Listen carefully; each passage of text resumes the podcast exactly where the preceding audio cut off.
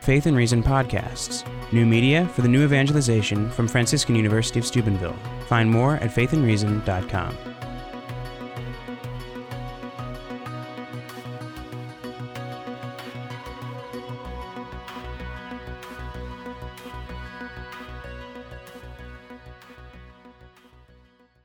I'd like, first of all, just to thank Dr. Lee for inviting me here and, and also for writing this excellent book in collaboration with, uh, with Robert George. You know, as men- was mentioned also by Dr. Miller, I think this is probably, if, if not more than probably, the best in the sense of deepest, most rigorous, systematic, philosophical approach to understanding of marriage as a conjugal union that has yet been published. So if you haven't read the book, it really is worthwhile. I don't, you cannot find, I think, anything better to give you a, a deep, systematic, rigorous understanding of what marriage is and, and why that matters. Now, I, I'm not going to attempt to do a kind of comprehensive overview. I'm going to focus just on the section that deals with marriage and the law, although in doing so, uh, probably overlap slightly with some of the things that uh, the previous two presentations mentioned, but hopefully in a complementary rather than repetitive way. So, first, I think it's helpful in framing this to take the claims of those who are in favor of the redefinition of marriage to include same sex couples and examine those claims. So, the, the basic popular claim is a claim in favor of marriage equality.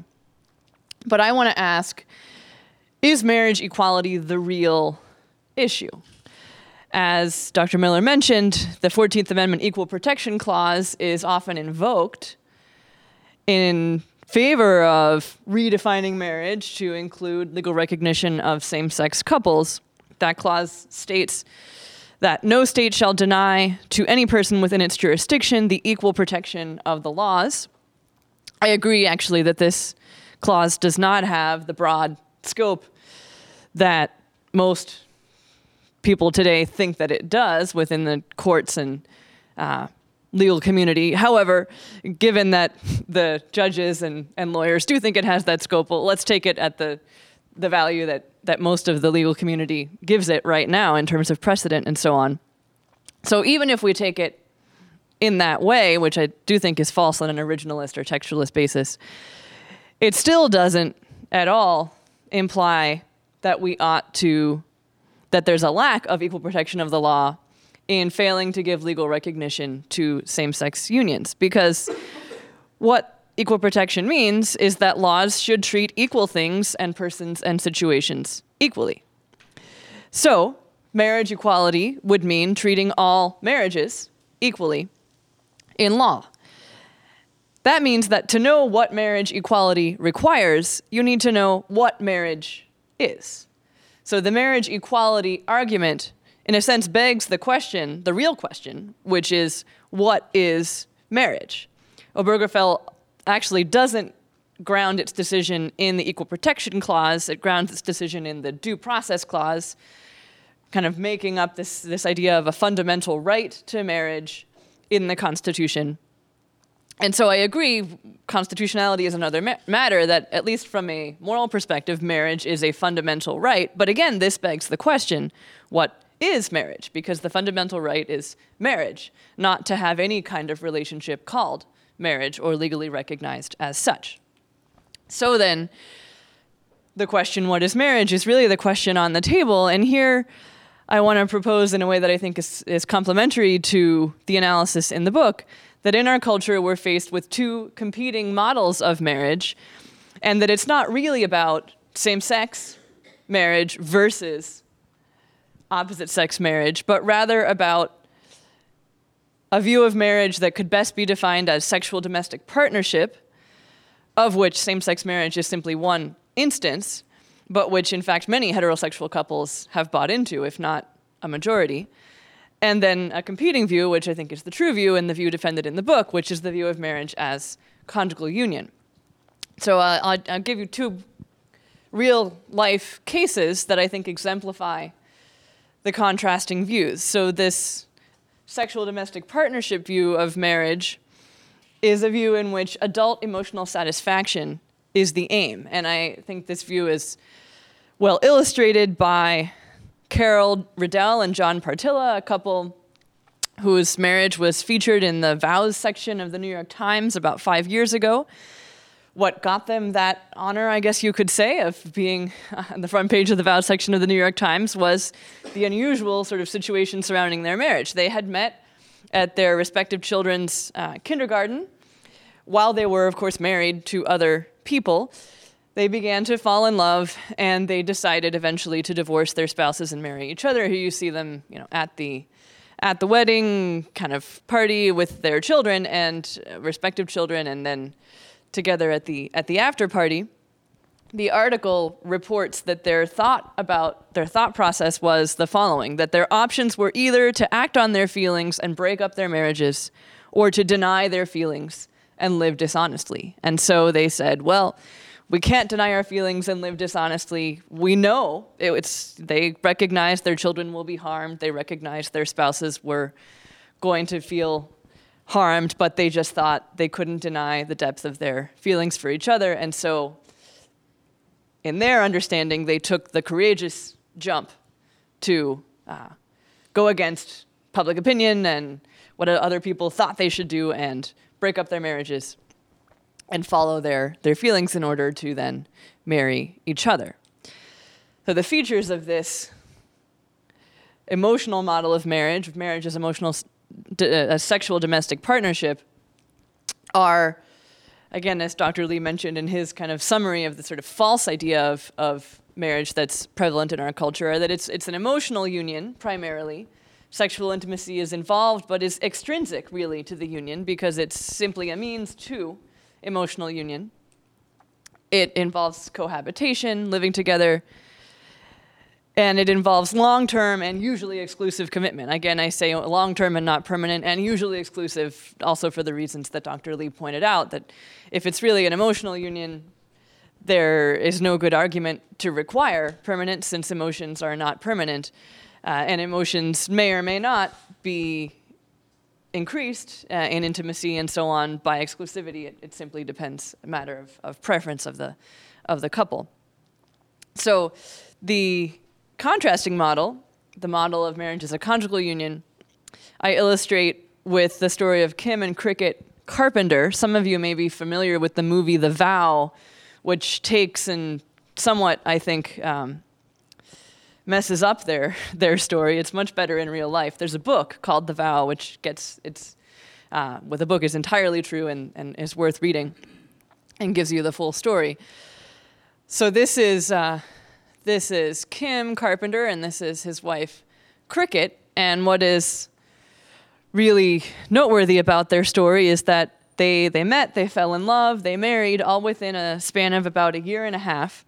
And shortly after their wedding, they were driving to, I think, celebrate the Thanksgiving holiday with Cricket's family, and they got into a very serious car accident and cra- crashed with a semi truck. And you see, this is their car.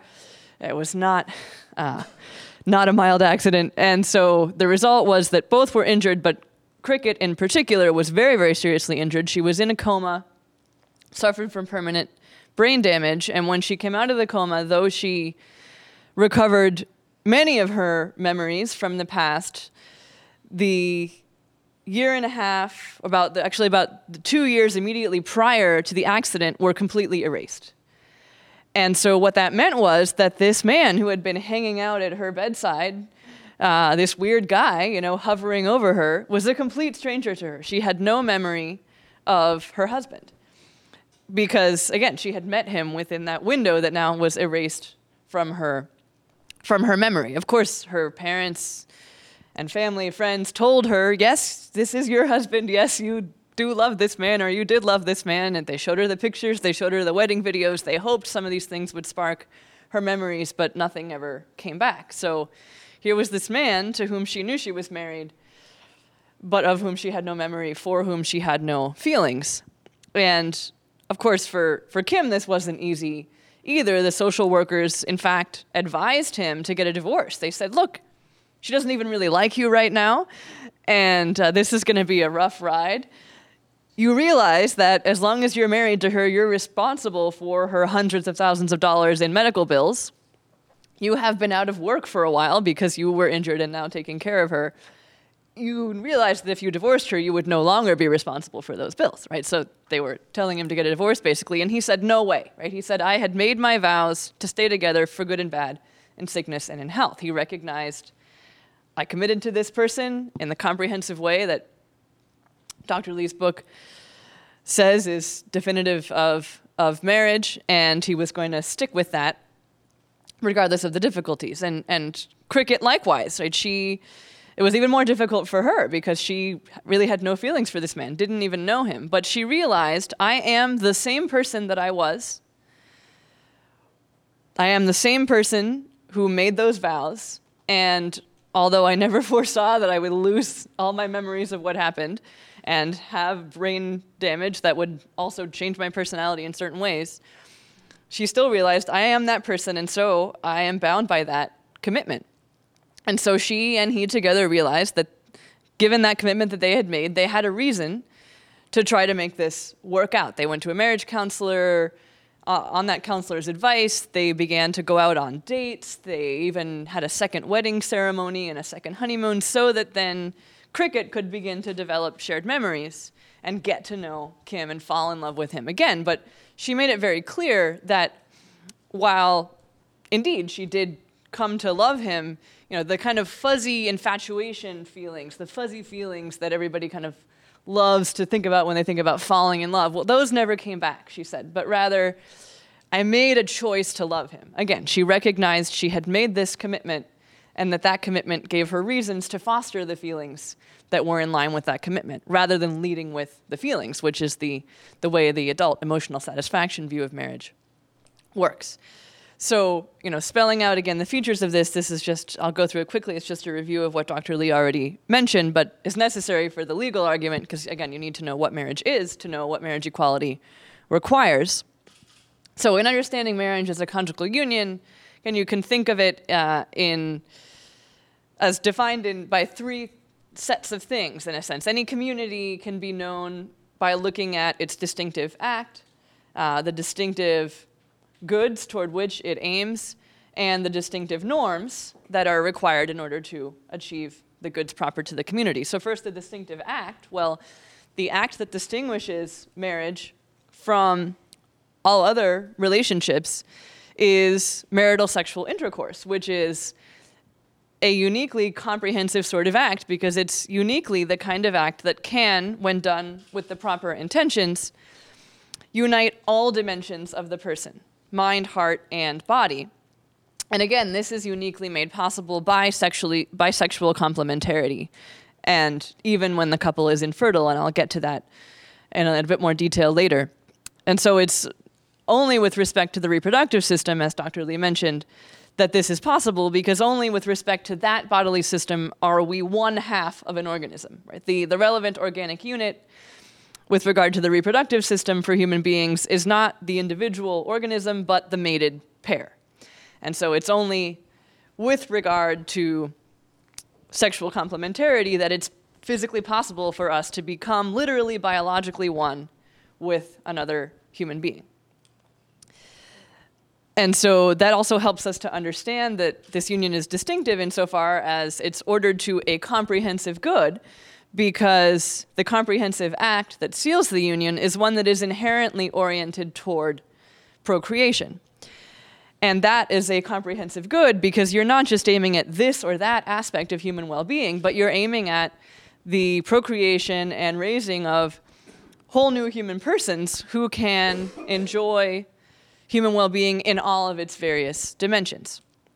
And then lastly, it demands comprehensive norms, a comprehensive commitment, because of the comprehensive nature of the union and of the goods toward which that union is aimed. So it calls for a broad sharing of life, including living together in a way that is unique to marriage. I mean, friendships can be very deep, very important, but nobody ever thinks that as a feature of friendship, it's required that friends live together. Occasionally it happens, but that's, again, not, never, never seen to be, never has been seen to be a, a normative requirement of friendship that you ought to share the same household.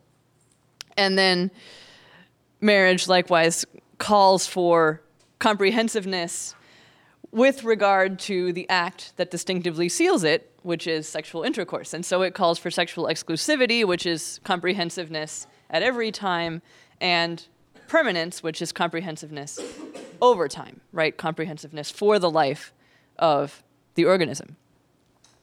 So, in trying to understand which of these competing views is the true view, because that's really what's at issue when we're asking what marriage equality is and what equal protection of the laws requires in this regard, it's helpful then to look at some challenges to the sexual domestic partnership view, which is the view that is enshrined in Kennedy's decision, right? Kennedy's decision in Obergefell is basically um, presuming the truth of the sexual domestic partnership view of marriage. So, um, I don't know why they're coming in opposite order, but anyway. So, first is that um, the sexual domestic partnership view can't distinguish marriage from friendship. Secondly, it can't account for norms of monogamy and permanence. And third, it can't account for any state interest in recognizing or regulating marriage. So, first, it can't, under, it can't account for what makes marriage special. If you hold the sexual domestic partnership view, you really can't differentiate marriage from friendship. So, on this view, basically, marriage is special, well, because it's your, your spouse is your number one friend. But again, that's the difference in degree, not a difference in kind from your other friendships. Some people will say, well, it's special because it involves sex, because it's romantic. And you say, well, sex also can't really explain that difference in kind either, because on this view, sex is only instrumental to pleasure or showing affection. And everybody understands and, and recognizes that you can be in a sexual relationship without being married. So that can't explain the difference in kind. On the conjugal view, it's very clear what makes marriage special. Conjugal marriage is uniquely comprehensive, as I said before. It unites people comprehensively in mind, heart, and body and is inherently oriented to a comprehensive good, new human beings. And therefore, conjugal marriage differs in type, not just degree, from the union of hearts and minds that constitutes friendship. So, on that point, right, what makes marriage special, the conjugal view can explain it, the sexual domestic partnership view cannot. What about the norms of monogamy and permanence, which most people still, though not all, uh, agree are part of the marriage package and ought to be legally. Again, this is already being challenged legally and in public opinion, but still, it's the majority view.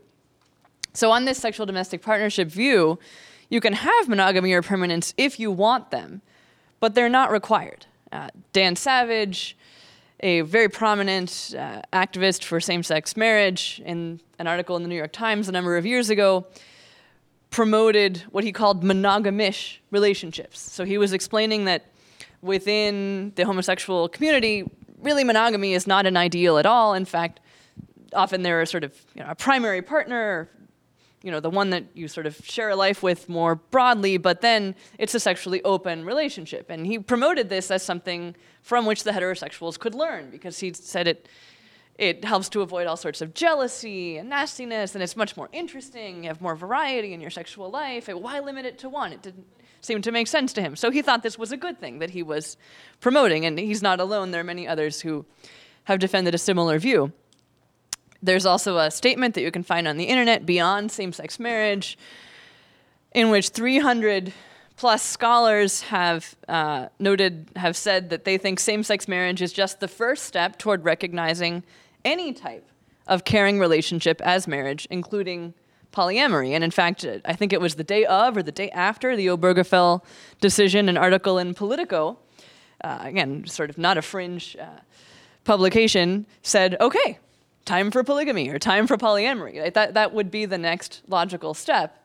And even prior, the, uh, the Windsor decision a couple of years earlier, on the basis of that decision, shortly after that, in Utah, there was a case that came up regarding the criminalization, criminalization of polygamy.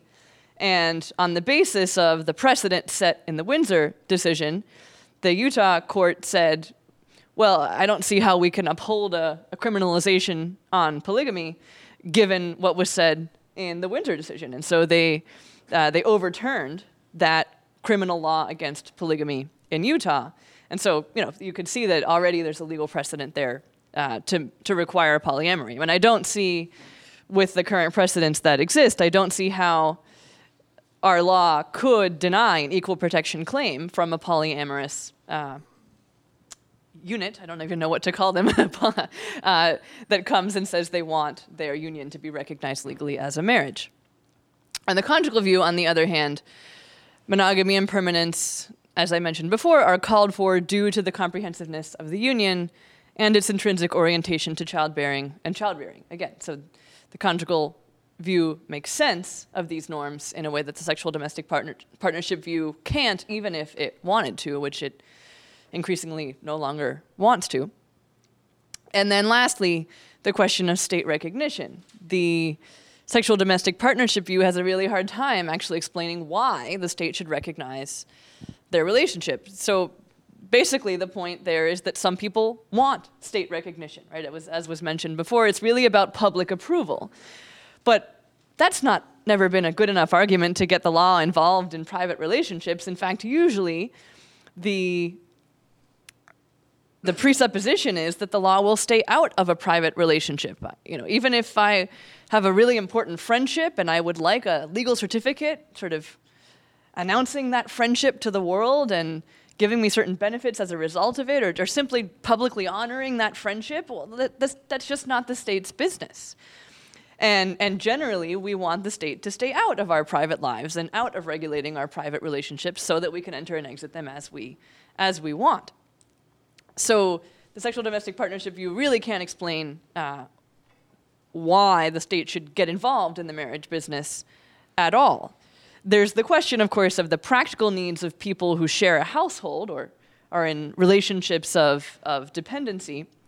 But that has nothing to do with marriage per se, because you have plenty of people who share a household or in relationships of domestic dependency who are not married. The elderly widowed sisters, the order of nuns, right? There are plenty of, of, of arrangements in which it would help to have a kind of package of benefits that go with that are required by practical needs. But that, again, could be arranged for, could be taken care of in laws that are neutral, that have nothing to do with marriage, that are simply about practical needs of people who share a household. On the other hand, the comprehensive union view makes perfect sense of why the state should recognize and regulate marriage, as indeed historically in every society it always has. And uh, here I want to highlight, I think, something uh, importantly uh, different, or at least that's emphasized more in Dr. Lee's book uh, than in other places, which is that the state's interest in regulating marriage is not only due to the fact that marriage has an intrinsic orientation to procreation. It is for that reason, but not only, right? There's a, there's a broader and more fundamental reason in, uh, according to, to Dr. Lee, that the state has this interest, which is that the state has the obligation to promote, or at least not to, to distort or obscure, the truth about marriage in its laws. And this, I think, is something important and that shouldn't be lost.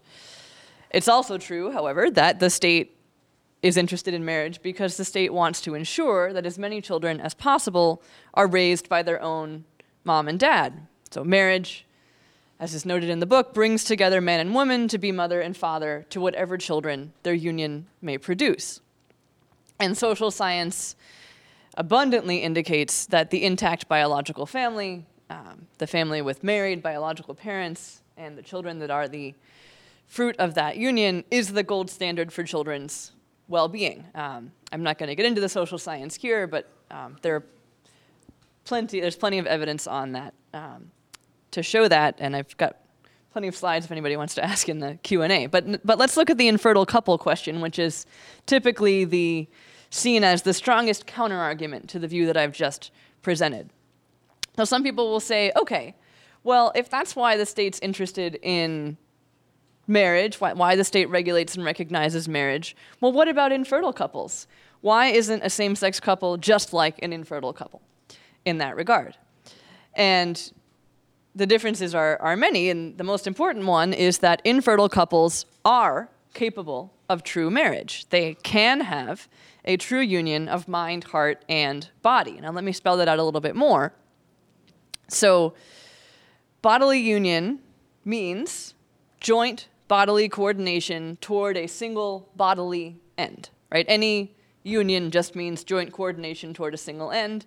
Um, and so a bodily union will be joint bodily coordination toward a single bodily end. Bodily union, as I've already explained, is achieved in sexual intercourse, which is the behavioral part of the reproductive process. And it is achieved even if non behavioral factors prevent conception, as is the case, in fact, in most of the marital acts of fertile couples as well. Uh, it's only occasionally that a marital act, even of a fertile couple, actually results in, in procreation. And so, what marriage requires is real bodily union achieved through intercourse and engaged in with the intention of expressing and actualizing that comprehensive commitment. And so, an infertile couple can do that. An infertile couple can unite bodily through intercourse with the right intentions. Therefore, a marital, an infertile couple is capable of marriage. And you could think of an analogy of, of other kinds of unions, right? So, imagine a union that's centered on a kind of academic project, uh, two professors co-authoring a, a paper, and or, or trying to figure out a solution to a problem in physics or in philosophy. Well, they have a union if they are indeed coordinating toward that joint end, even if they don't solve the problem or even if the paper doesn't get published. So, solving the problem would be the fruition of that cooperation of that union. But it doesn't mean that you don't have a true union, that you're not truly coordinating toward a joint end uh, in the pursuit of truth or publication of a paper if that further fruition doesn't come about. Um, the objection that's often made here and that is uh, voiced by Koppelman uh, in the book is that engaging in intercourse when you know you're infertile is like shooting a gun that you know is not loaded. And a crucial distinction needs to be made here which uh, um, Lee and George explained in the book, which is the distinction between artificial actions, actions that have their function by human choice, shooting a gun is an example of such an artificial action, versus natural or biological acts, which have their functions from nature. Um, the functions of my digestive system are what they are regardless of my choice, right? Or of my respiratory system and also of my reproductive system. And and so once we have that distinction in place, we can understand that coitus, sexual intercourse of a reproductive type, is the first step in the complex biological process of reproduction. And as such, it is biologically oriented to, pro- to procreation, to reproduction, whether or not the non behavioral conditions of reproduction obtain, whether or not the sperm count is high enough or the woman has the hormonal situation that would be necessary for the ability to actually conceive. Uh, another typical uh, objection is well, okay, but even if it's a true marriage, what's the state's interest in recognizing an infertile marriage? And again, here I want to reiterate that I think uh, Lee and George's view is particularly strong on this because they emphasize that the state has an obligation to promote the truth about marriage. That's part of the state's job. And promoting the truth about marriage includes promoting the truth that marriage is not an instrumental good. It's not a mere means toward procreation, uh, but that marriage, as a comprehensive union of persons, is choice-worthy in itself, even if you know that you will not be able to have children. And so, promoting that truth in law is also a way of supporting a strong marriage culture by, in fact, showing that marriage is valuable in itself, not only as a means to procreation. Secondly, public policy laws in general consider the big picture and are based on the kind of normal case, the focal case, not the exceptional cases, which would be the cases of infertile couples. Every child has a mother and a father, even if not every marriage produces children. And so the law wants to make sure that when man and woman do get together and do end up having a child, but on purpose or not, that, uh, that, that they do so in a situation in which they're well prepared to raise that child, i.e., the situation of the committed uh, long term union, which is marriage. There's also a fairness argument here that uh, if the marriage of an infertile couple really is a marriage, just as much as the marriage of a fertile couple, then it would in fact be unfair uh, not to treat them equally in the law. And lastly, a kind of privacy concern, right? Determining fertility as a prerequisite for marriage would usually invade privacy and could often be mistaken.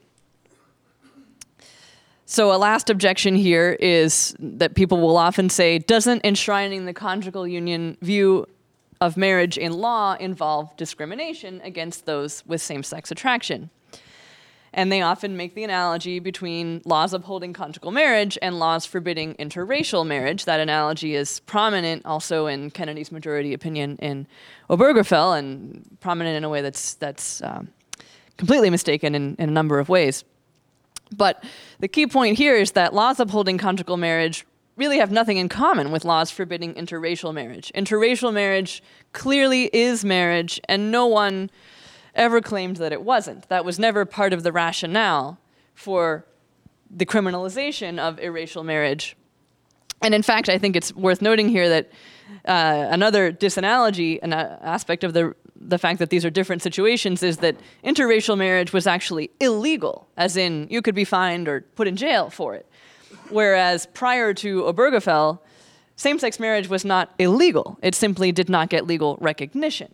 Right? So prior to Obergefell, in any state in the US, uh, a same sex couple could have a ceremony, even have a ceremony in a religious fashion with a minister who was in favor of same sex marriage, could invite their friends, could publicly hold themselves out as married, live together, and would never fear any kind of punishment or fine, or what, which is completely different from the situation of a, a, a couple of mixed race in the era eh, of anti miscegenation laws, of those laws against interracial marriage. So, again, that's a, a crucial difference as well between the two cases. So banning interracial marriage was about keeping the races separate and was clearly an anomaly in history and culture, whereas conjugal marriage laws uh, were never about keeping anybody separate um, and have been constant basically throughout history and culture. Nor have conjugal marriage laws ever been based on prejudice. In fact, cultures that accepted homoeroticism, like ancient Greece, still recognized marriage as something different that required a special legal status and thinkers uh, outside of and prior to the Judeo Christian tradition, independent of the Judeo Christian tradition, understood marriage essentially as a conjugal union. They didn't spell it out as fully as Lee and George have in their book, but nonetheless, that same essential view is there in thinkers like Aristophanes, sorry, Aristotle, Xenophanes, Musonius Rufus, Plutarch, and, and so on. So you also can't say that this is the imposition of a religious view, another kind of red herring in the debate. So, you know, in conclusion, I think the point here is we are all, in fact, in favor of marriage equality, right? We uh, want to defend true marriage equality, which, requi- which requires treating all conjugal unions equally in law. And in this sense, Obergefell was a great blow to marriage equality because now our law treats non conjugal partnerships as equivalent to conjugal unions, which is um, false. But some might say, well, What's the harm of this? Why not? Uh, and here again, briefly, uh, why the law, why it's so important for the law to uphold the truth about marriage, or at least not to distort it. And that is that law exists to promote the common good, understood as the set of conditions that facilitates the flourishing of all members of society. And it does this, first of all, directly, right, by what laws require, uh, what they forbid, or what they encourage, right? Laws prevent people from doing things, require people, or discourage things. But laws also educate. And this is a very important function of law that is often overlooked. And so, what happens when laws get marriage wrong? Well, we see this, we've already seen it happen. The redefinition of marriage that began with no fault divorce laws and government promotion of contraception actually began the shift to the sexual domestic partnership view and have set the stage for what we've seen happen um, just this past June. Obergefell, in a sense, completes the shift, effectively abolishing genuine marriage as a legal category. No fault divorce sends the message that marriage isn't really permanent. Contraception severs the link between sex, marriage, and babies, and the results of that have been sharp increase, increases in divorce rates, out of wedlock pregnancies, declining marriage rates, and increased cohabitation rates. And the results of the results have been enormous suffering uh, due to family breakdown, suffering to the spouses, harm to the children, increased overall poverty, increased inequality, and bigger government. There are statistics in droves to, to support all of that, but, um, but that's the summary of, of the harm. Uh, and, and one could go on. So, where do we go from here? Um, Lee and George suggest, uh, in, a, in a way that I think is really important, to emphasize that this debate and the uh, fight in our culture to um, bring marriage back to a healthy state, uh, insofar as is possible, is not really about same sex marriage, but is much broader. Uh, and so they suggest uh, some sensible reforms to divorce law that could help bring things into the right direction. For instance, waiting periods for mutually consensual divorce that could help couples think things through, get counseling, and so on. Very often, if people simply have to wait a while, they'll realize they'll, they'll kind of get over the midlife crisis or the specific issues that are uh, creating problems, and they'll realize that, um, in fact, they are indeed compatible and, and can make it work out. And then in cases where divorce is unilateral, where only one of the parties wants it, that that would be available, allowed only for grave reasons, things like adultery and, and so on.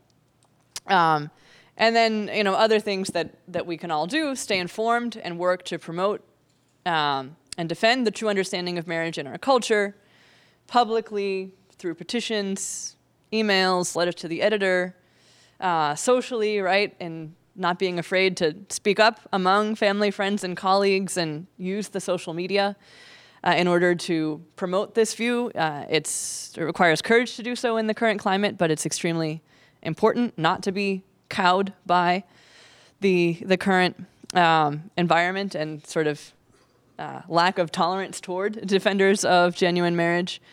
And very importantly, as well, to show the beauty and possibility of genuine marriage and healthy courtship through example. And then lastly, to stand up for religious freedom and parental rights in education to ensure that we can live in accordance with our beliefs and also pass on the truth about marriage to the next generation. Thank you. Faith and Reason podcasts. New media for the new evangelization from Franciscan University of Steubenville. Find more at faithandreason.com.